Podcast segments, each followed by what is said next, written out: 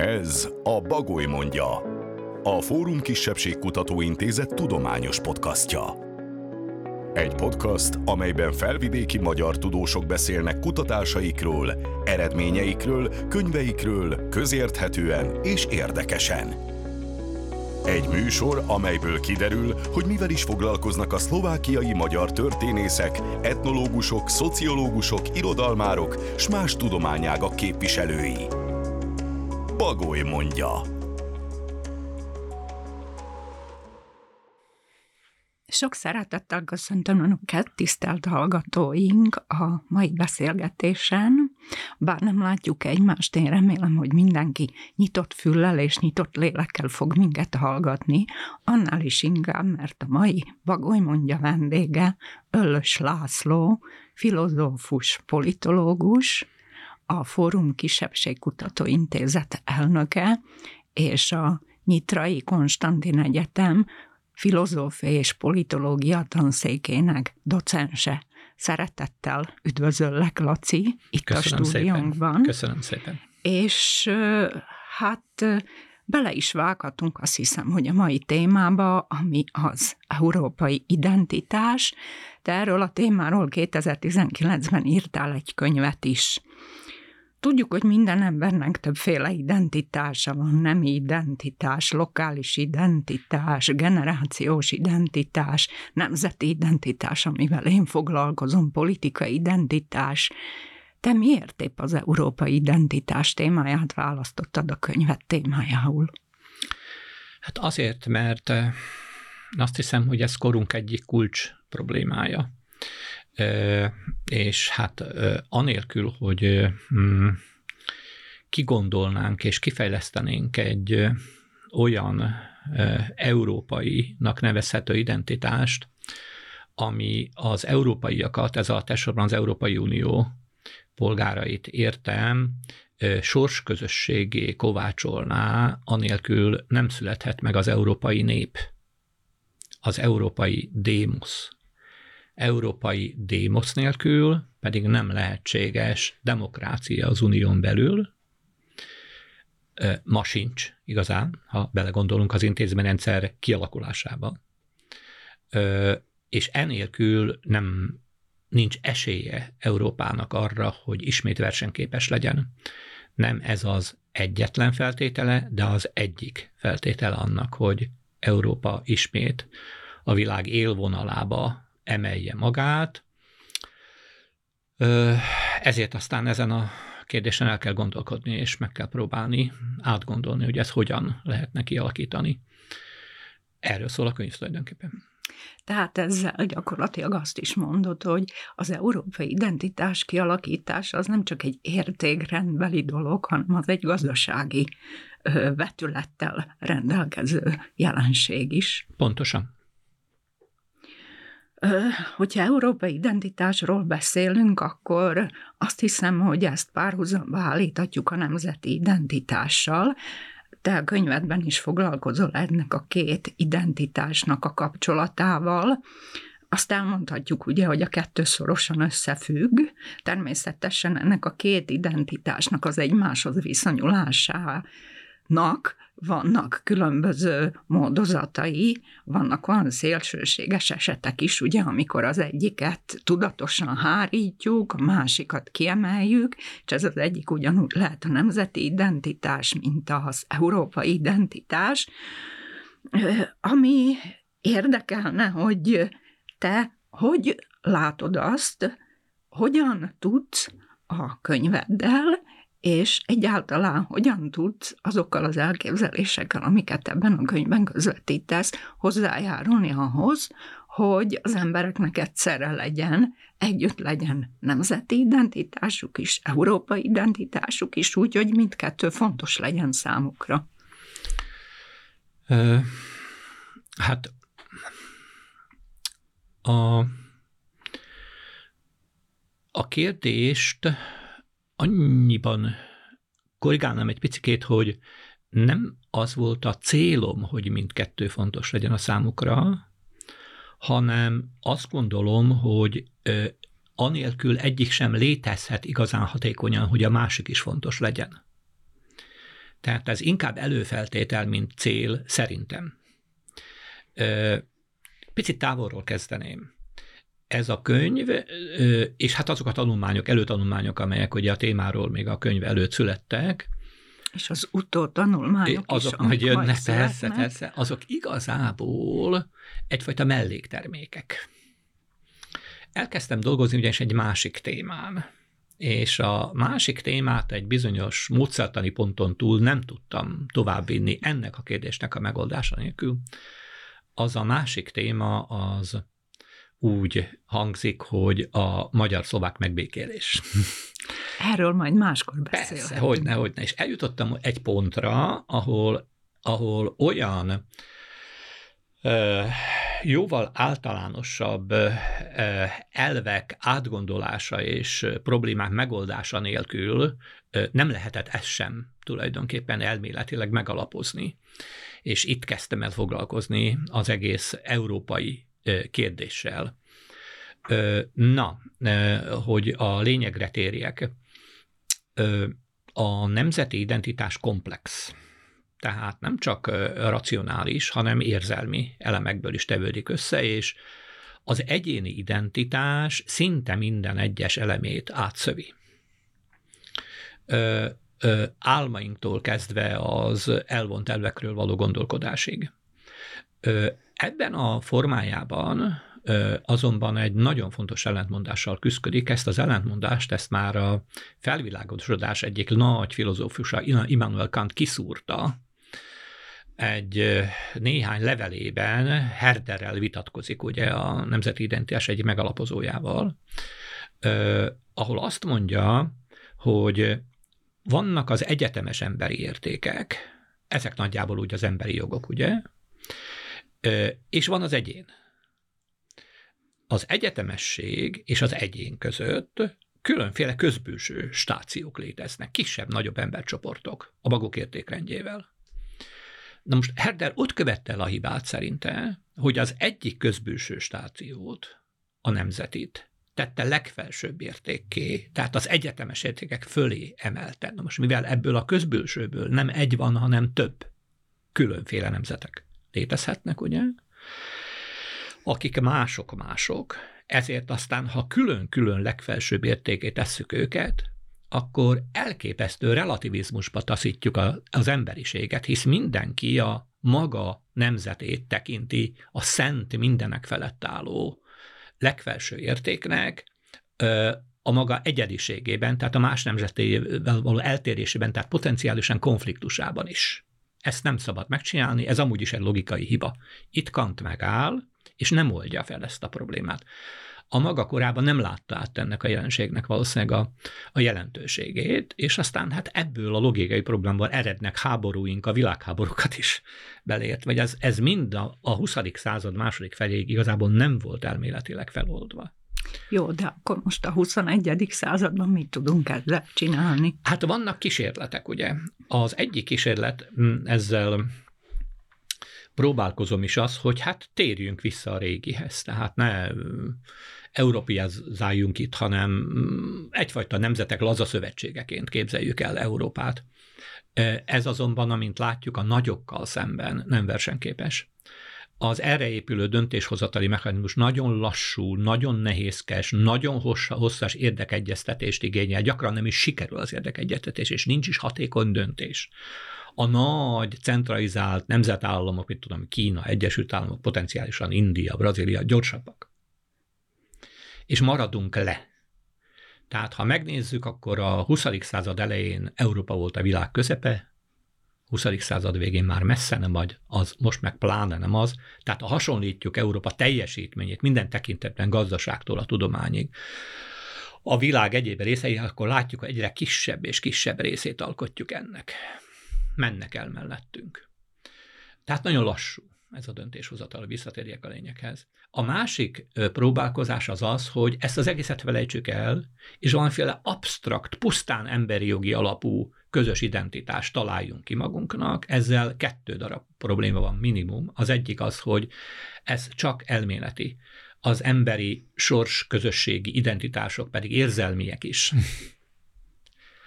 nem, nem szünteti meg a régit, csak épp a kreativitást öli ki belőle. Az ilyen próbálkozások látványosan meg is buktak. Ugye volt egy európai alkotmánykísérletről egy népszavazás Hollandiában és Franciaországban, mind a kettőben elbukott, és a többi országban már nem ismerték azt a népszavazásra vinni a dolgot, ugye. Ö, ö, tehát ez igazából alkalmatlan arra, hogy, hogy Európából szintén egy versenyképes dolgot csináljon, ez ilyen absztrakt, felülről jövő kötelezvényként jelenik meg. A két tábor között ma véres verbális háború folyik tulajdonképpen. Mindkettő a másikat vádolja azzal, hogy hogy zsákutcába viszi az uniót, miközben maga sem kínál igazából hatékonyabbat és jobbat. Igen, hát hogyha mi európai, azt a szót, hogy európai kiejtjük a szánkon, akkor általában nem az európai identitás jut az eszünkbe, nem arra asszociálunk, hanem az Európai Unióra. Így az van. Európai Unióra, amely hát rengeteg problémával küzd, de persze, hogyha visszamegyünk akár 20 évvel ezelőttre is, vagy azokban az időszakokban, amikor ugye hát a mi előcsatlakozásai előcsatlakozási folyamataink is tartottak, látjuk, hogy akkor is voltak problémája az Európai Uniónak. Tulajdonképpen erről több társadalomtudós nagyon érdekes tanulmányokat is írt, amiket mondjuk mi csak később olvastunk, legalábbis én, például Darendorfot is tudnám említeni, tehát Európa akkor sem volt problémák nélküli, bármi akkor úgy láttuk, hogy ez egy álom, ahol, amelyhez szeretnénk tartozni. De egy ilyen problémákkal küzdő Európai Unióban meg lehet egyáltalán valósítani azt, hogy kialakulhasson egy, egy közös európai identitás? Szerintem igen, csak ennek újfélének kell lennie. Az mit jelent? Igen, hát ezt megpróbálom elmagyarázni. Nem valamiféle homogén kulturális olvasztótégelybe kell önteni Európát, hanem azt kell közössé tenni, ami eddig is dinamikájának a jelentős részét adta. Vagyis mit? Vagyis a, az egyes sajátos ö, identitások értékeinek egymástól való átvételét és a sajátjába integrálását. Ha egy pillanatra vetünk egy pillantást történelemkönyveinkre, teszem azt, akkor abban különféle jelentős ö, ö, nemzeti személyiségeket találunk, akik megemelték az adott nemzetet új és új dolgokat hozva. Abban a pillanatban azonban, ahogy ezen új mögé nézünk, akkor az esetek nagy többségében azt találjuk, hogy azt részben vagy egészben valaki mástól vették át. Maga a nemzeti identitás is másoktól lett átvéve. Azt is valahol kitalálták, és aztán többiek szépen átvették, ugye? A nemzeti elválasztás az azonban azt követeli meg, hogy erről inkább hallgassanak a nyilvánosság előtt. Ezek csak saját emberek lehetnek, akik a, a, a nemzet hősei, a nemzet nagyjai. Az, hogy a 12 pont, teszem azt a, a mi értékrendünkben mi mindenből tevődik össze a, a 17. századtól ma, máig, az, azt azért igazából a diákok már nem tudják. És azt hol mindenhol találták ki hogy egy konkrét példát említsek. Hát ezt a hálót le kellene rántani az egészről, és elkezdeni megtanulni, hogy mi mindent vettünk át egymástól, és mi mindent tudnánk ma is átvenni egymástól.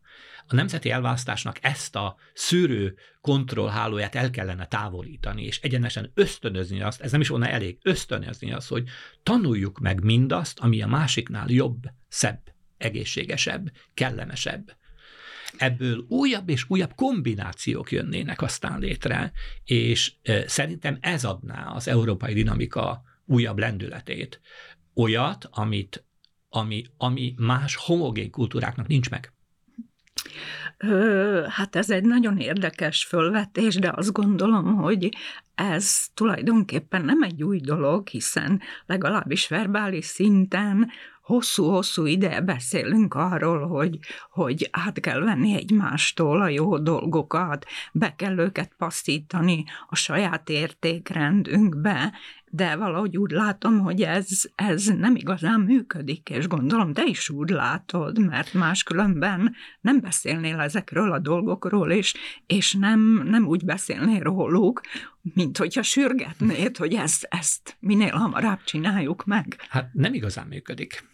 Ez, ez, az. ez az, mert, mert akadályozza a mai értékrend és a, és a, a mai hatalmi struktúra ezt egyenesen akadályozza. A felszínen picikét igen, tehát vannak olyan uniós projektek, ugye, hogy diákok tanulhassanak másik egyetemen és kapcsolatokat létesítsenek. De az általános kultúrpolitika és technológiai politika szintjén nem igazán. Az a szűrő továbbra is működik, hisz belső legitimitást kívánnak maguknak ezek az államok, miközben ez a változás a belső legitimitásokat nem gyengíteni, hanem erősíteni. Ez nem azt jelenti, hogy a saját kultúrámat adjam fel. Ez azt jelenti, hogy integráljak minél többet, de úgy, hogy hozzá igazítom a sajátomhoz. Nem egy az egyben, hozzá igazítom a sajátomhoz. Régebben is ezt csináltuk egyébként egymással, csak most ezt tudatosan és elsőrendűen támogatottan kellene csinálni. És mivel egymáshoz állunk a legközelebb, egymás kultúráját ismerjük a leginkább, a, a gasztronómiától kezdve a divatig, bármiig gyakorlatilag. Ezért ez az, ami összehozna bennünket. Nyilvánvalóan, hogy általános elvek is. Tehát ez nem arról szól pusztán, hogy az, az elvont emberi jogi alkotmányosságot, ami jelenleg az egyik elképzelés volna, az felejtsük el, dehogy, dehogy, az is csak az önmagában nem elég. Nekünk meg is kell tudnunk szeretni egymást a mindennapjainkban, mindenkinek, egy vízvezeték szerelőnek is mert lehet, hogy a holland tud olyan dolgokat, amilyeneket én itt nem. És ezt egyenesen nézni és keresni kellene. Ennek központi szempontnak, szempontává kellene válnia életünkben mindenkinél, nem csak a whitefülűeknél, például nálunk, ugye, hanem a legegyszerűbb mesteremberénél is. És akkor ez a sokszínűség, ami Európát jellemezte és jellemzi ma is, ez jelszóból praktikus értékké tudna válni. Eddig csak jelszó. Igen, hát ez nagyon jó hallgatni, de azt hiszem, hogy azért a valóság, ahol te is mondtad, az még kicsit más. Itt beszéltünk értékekről. Hogyha én a nemzeti identitás vagy a politikai identitással foglalkozom, akkor eleve az identitást egy négydimenziós jelenségnek tartom, és úgy gondolom, hogy ez vonatkozik a, az európai identitásra is, hiszen az identitásnak ez egy másik formája, és ez a négy dimenzió, ez tulajdonképpen az értékek, vagyis az értékrendek, tehát mik azok az értékek, amiket fontosnak tartunk. Továbbá vannak ugye a vélemények, amelyek születnek ezekkel az értékekkel, meg egyáltalában véve az adott identitás legfontosabb tartalmaival kapcsolatban. Továbbá vannak ugye a döntéseink, amik hát ezekből az értékekből, véleményekből táplálkoznak, illetve illetve az ezekből származó tettek, és a negyedik dimenzió az tulajdonképpen a, az igazolása a tetteinknek, az a megmagyarázás, megmagyarázása, hogy miért is csináltuk ezt, amit csináltunk.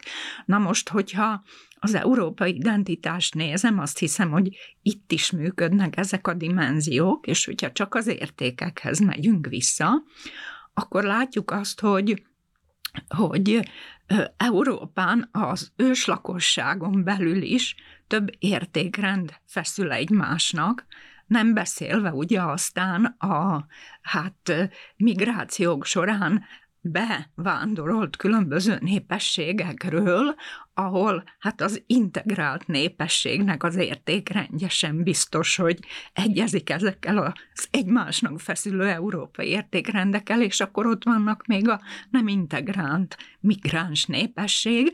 Na most ezt a sok-sok értékrendet egyáltalán közös nevezőre lehet hozni?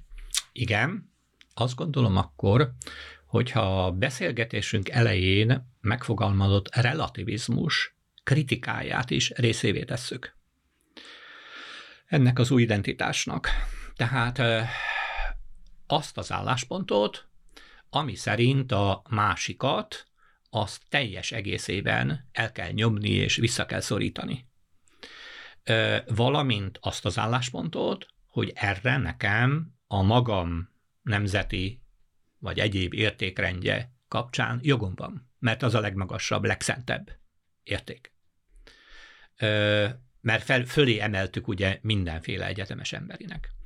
Ha ezt a kritikát is részévé tesszük, akkor mind a sajátomban, mind a másikban szelektálni lehet.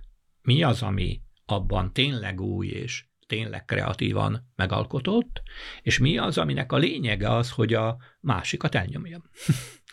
Ezt a kettőt el lehet választani minden nemzeti felfogás, minden vallási felfogásban, törzsiben, bármiben. Na ezt is részévé kell tenni természetesen folyamatosan az egésznek, és akkor a kettő között különbséget lehet tenni. Ha ezt a különbséget meg tudom tenni, akkor még a politikai pluralizmus értékrend irányzatai számára is előnyössé válhat az egész, mert van ennek egy hagyományos része, tehát a konzervatívok is szépen használni tudják, van ennek egy szabadság része, tehát a liberálisok is használni tudják, van ennek egy egyenlőség része, tehát a szocialisták is használni tudnak, tudják, stb. Tehát igazából ezt meg lehetne tenni úgy, hogy a klasszikus politikai izmusaink is megtalálnák a jövőjüket benne méghozzá a kreatív, előrevivő jövőjüket benne, ezt meg lehetne csinálni. Na most, ami a környező világból ide érkezőket illeti, hát nyilvánvaló, hogy a, a tömeges beáramlás az felborít minden természetesen, nyilvánvaló. De ha nem, ha nem tömeges, akkor viszont az ideérkező személy, aki egy másik kultúrából jön, az nem csak az adott ország kultúrájával kapcsolatban ö, lát meg bizonyos dolgokat, hanem az egész európaival kapcsolatban is. Ma, hogyha valaki megérkezik Németországba, akkor szembesül a német kultúrával. Így nem csak azzal szembesülne, hanem azzal is, hogy az összeurópai az mit szeret, és mit nem, az övéjével kapcsolatban is. Ez világossá válna, ez az integráció lehetőségét kitágítaná, nem szűkítené szerintem. Világossá válna számára, hogy teszem azt az előbb említett kritika. Mire épül? És ez hogy érinti az övét is?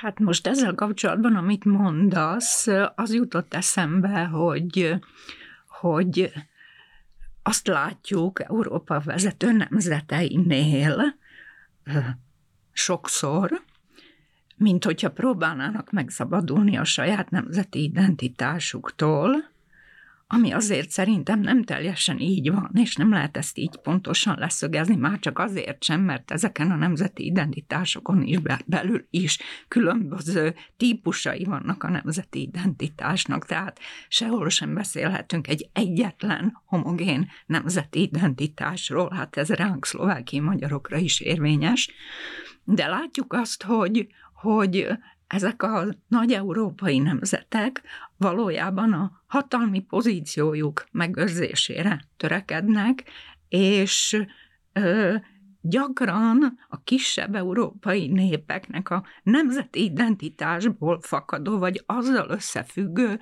különböző elképzeléseit, véleményeit, azt úgy igyekeznek lesöpörni az asztalról.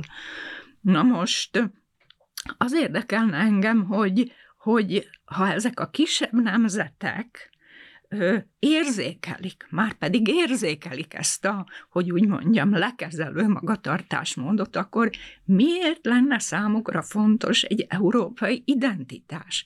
De ugyanezt meg tudom kérdezni a másik oldalt illetően is, hogy mondjuk egy nagy európai nemzetnek, amely vezető politikai, gazdasági pozícióban van, akkor is, hogyha ez a pozíció ez gyengül, úgy, ahogy te mondtad, a világ egyéb részeihez képest, mondjuk említhetjük például a BRICS országokat, akkor szüksége van-e például ezeknek a nemzeteknek erre az európai identitásra?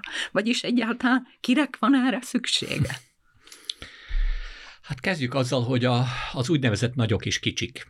Most már ugye a globalizáció. Kisebbeknek. Bezony, kisebbeknek egyre inkább. Még a második világháború után jelent meg egy nagyon jelentős tanulmány a elhíresült római klub gondozásában, ami hát azt mutatta már akkor, hogy a, a, a 200 milliónál ö, kisebb lakosságszámmal bíró országok már nem igazán, nem kínálnak optimális piaci feltételeket a technológiai fejlődésnek. Na most hát, hogyha ebből a szempontból megnézzük a, a, az unió nemzeteit, akkor mindegyik kicsi önmagában. Na ezért többek között is született meg az unió, hogy legyen egy közös piac. Ugye lépésről lépésre. Az első az a közös, pont a közös piac. És legyen Ott, béke. És legyen béke, persze, de hát ez egy másik összetevője a dolognak nyilvánvalóan. Ö, tehát ők is kicsik őnekik is szüksége van a többire is, hogy ne legyen kicsi. A kérdés az, hogy úgy van rá szükség, hogy ők diktáljanak, tehát tulajdonképpen a saját régi nagyhatalmi ideájaikat próbálják rávetíteni a kicsikre is, vagy máshogy. Na most, hogyha ezzel próbálkoznak, manapság valóban ez gyakran megjelenik, akkor a globális versenyt nem fogják állni, mint ahogy nem is állják. Abban a pillanatban azonban, ahogy a nemzeti identitások összekapcsolásával próbálnak európai identitást teremteni, érték és érzés összekapcsolásával, az előbb említett kritikával megfűszerezve, abban a pillanatban az én érdekem már nem az volna, hogy a másiknak kisebb befolyása legyen. Az én érdekem, érdekem is nem csak értékrendi elképzelésem, az volna, hogy a másik is minél gyorsabban fejlődjön, mert annál több mindent átvehetek tőle. Laci, most én fölteszek neked egy provokatív Igen. kérdés. Ezekkel, amit mostan elmondasz, nem érzed azt, hogy esetleg beállsz az utopistáknak a sorába? Nem érzem, nem érzem, megmondom, miért nem érzem. Azért, mert az egyik tanárnőmnek köszönhetően jelentős mértékben a felvilágosodás gyermeke vagyok tudom jól, aztán visszanyúltam persze még régebbi, tudom jól, hogy ahhoz, hogy egy fejlődési szakasz, amikor már kimerülő félben van, azt meg tudjuk haladni, ahhoz az újat ki kell találni. De ki találja ki ezt az újat? Bocsánat. Hát próbálkozok Mi, vele. tudósok találjuk persze, ezt az persze, újat? Persze, Mi kitaláljuk, és aztán hogyan tudjuk ezt tovább vinni például a döntéshozóknak? Ez, ez, ez, ez ugye egy ez egy dolog. nyitott kérdés, Persze. és ez más problémáknál ez mindig is, is így így volt. van. Mi... Hát hogy lehet ezt a gyakorlatba átvinni? Ez mindig is így volt. Ismerünk nagyon jelentős politikusokat, ugye, akik megteremtik a, mondjuk a brit parlamentarizmust, ugye, vagy a modern Hollandiát, vagy a mi történelmünkből 1848 jelentős politikusait. John Locke, aki ezt jelentőségnek kitalálta, már sokkal kevesebben ismerik. Ő egy teorétikus volt. Ahhoz, hogy legyen választott parlament, és tőle elválasztott kormány, ugye, ö, ö, ö, és alapjogok, tehát alapemberi jogok, ahhoz ezt először ki kellett találni, és le kellett írni, hogy aztán hatalmilag mások megvalósítsák. Amíg ez nem volt kitalálva, addig a legjobb társadalomnak a rendiséget tartják. Mert jobbat nem még más. nem talált ki senki. És a rendiséget kitalálták egyszer valamikor, Szent Ágoston, stb. Ennek is megvannak a maga teorétikusai, akik közvetlenül nem voltak politikusok, alkotó emberek voltak. Én ezt úgy nevezem, hogy társadalmi találmányok. Ahogy a gőzképet is ki kellett találni valakinek, úgy ilyen dolgokat is ki kell gondolni valakinek, ki kell fejteni. Aztán persze bekerül a politikai viták terébe, aztán csiszolják, kiigazítják, be, hozzátoldanak dolgokat, és végül, hogyha annak van súlya és tényleg előremutató, akkor legalábbis részben érvényesül. Hát ilyesmivel próbálkozik az ember, mint értelmiségi. És vannak most viták az európai identitásról? Rengeteg. Hát no, na, természetesen. Hogyne, hogyne, hát az jelentős részben meg is jelenik a könyvemben. Persze, hogyne. Persze, már gondolkodnak rajta, hogy mi legyen itt. Tehát említettem azt a két nagy irányzatot tulajdonképpen. Igen. Annak persze, annak természetesen vannak képviselői. Hát ezt csak azért kérdezem, mert ugye a gyakorlatban, legalábbis amennyire én látom, például saját felmérésekből is, amikor az identitás kérdésével foglalkozom, akkor ott különböző identitások jelennek meg, lokálistól kezdve nemzeti identitásig, annak is több, tehát magyar, szlovák és így tovább, szlovákiai, magyar felvidéki, stb., és ott szokott lenni az európai identitás, van olyan is, hogy világpolgár identitás, és azt látom, hogy, hogy gyakorlatilag 20 éve, amióta az unió tagjai vagyunk, nem igazán növekedett azoknak az embereknek az aránya, akik fontosnak tartják azt, legalábbis deklaráció szintjén a felmérésekben, hogy ők kinyilatkoztassák, hogy ők, ők európaiak is, sőt nem, nem növekedett, azt kell, hogy mondjam, még csökkent. Csökkent, bizony. Tehát egyik oldalon ezek a viták ugye léteznek, másik oldalon viszont ezekből a felmérésekből azt a tanulságot tudom levonni, hogy, hogy miközben volt egy ilyen lelkes időszak, amikor ugye hát a posztszocialista államok, azon államok, amelyek hát tagjai az Európai Uniónak, ezeknek az államoknak a lakosai hát lelkesedtek, örültek, az ember akkor úgy gondolta, hogy talán aki fontosnak tartja azt, hogy európai, akkor meg is vallja, és ez majd növekedni fog, és ennek épp a fordítottját látjuk. Hát éppen azért, mert hát el, ellentmondások tépik ezt a, ezt a mi európai identitást mai, a mai formájában. Picit vigyázzunk arra a feltételezésre, hogy ez új dolog, nem. Hát gyakorlatilag ez a kora középkor óta létezik. Tehát van olyan, hogy európai identitás azóta, akkor még ugye a keresztény Európát értették rajta. Az az identitás azonban azt sem zárta ki, hogy a különféle európaiak háborúkat viseljenek egymásnak, egymással. Attól még európainak gondolták magukat. Az én célom az, hogy olyan szintre, olyan minőségre emelődjön ez az egész, hogy egy politikai közösséget tudjunk alkotni, egy démoszt tudjunk alkotni, és választani tudjunk. Ma teszem azt, hogyha én egy olyan kihívás elének állítva, én, aki azért mégiscsak foglalkoztam a kérdéssel, hogy európai választáson ö, ö, válasszak egy, mit tudom én, mondjuk egy portugál és egy holland képviselőt között, akkor nem tudnék. Valószínűleg valamilyen felszínes szempont alapján, mert édes keveset tudnék az ő tényleges miben létükről, hogy ők tényleg milyenek. Mert édes keveset tudnék arról, hogy ők politikailag, meg egyébként hogy gondolkodnak otthon valószínűleg néhány újságíró markában lennék, a különféle dolgokat megírnának, aztán bele tömnék a fejembe valami módon, de magam nagyon nehezen tudnék minőségi döntést hozni ebben a kérdésben. Igen. Na most hát ezen változtatni kéne. Teszem azt az iskola oktatásügynek óriási jelentősége volna. Ha egy olyan tantárgyat bevezethetnénk, éppen az előbb említett elvekre építve, ami az európai nemzetek kultúrájával és azok összeérésével foglalkozna, akkor sokkal többet tudnánk róluk. Igen, uh, hát ez biztosan egy Ez nyilvánvalóan így van. Ugye, ugye, ugye, ugye, ugye, ugye. És abból a szempontból, ahogy elemeztem, tehát mi az, ami ott tényleg érték volt, ma az átvehető, előrevihető, ez egy dinamikus, diskurzív elképzelés egyébként, nem egy statikus. Ö, ö, sokkal nyitottabb szemmel néznénk a másikat, ma mit tudunk róluk? Hát amit így elsősorban utazásaink, turisztikai próbálkozásaik alapján összeszedünk, hogy elmegyünk Olaszországba vagy Spanyolországba, és aztán vannak bizonyos élményeink. Ezek is nagyon értékesek, nagyon fontosak, csak ahhoz, hogy politikai közösséget alkossunk, ahhoz kevesek. Igen.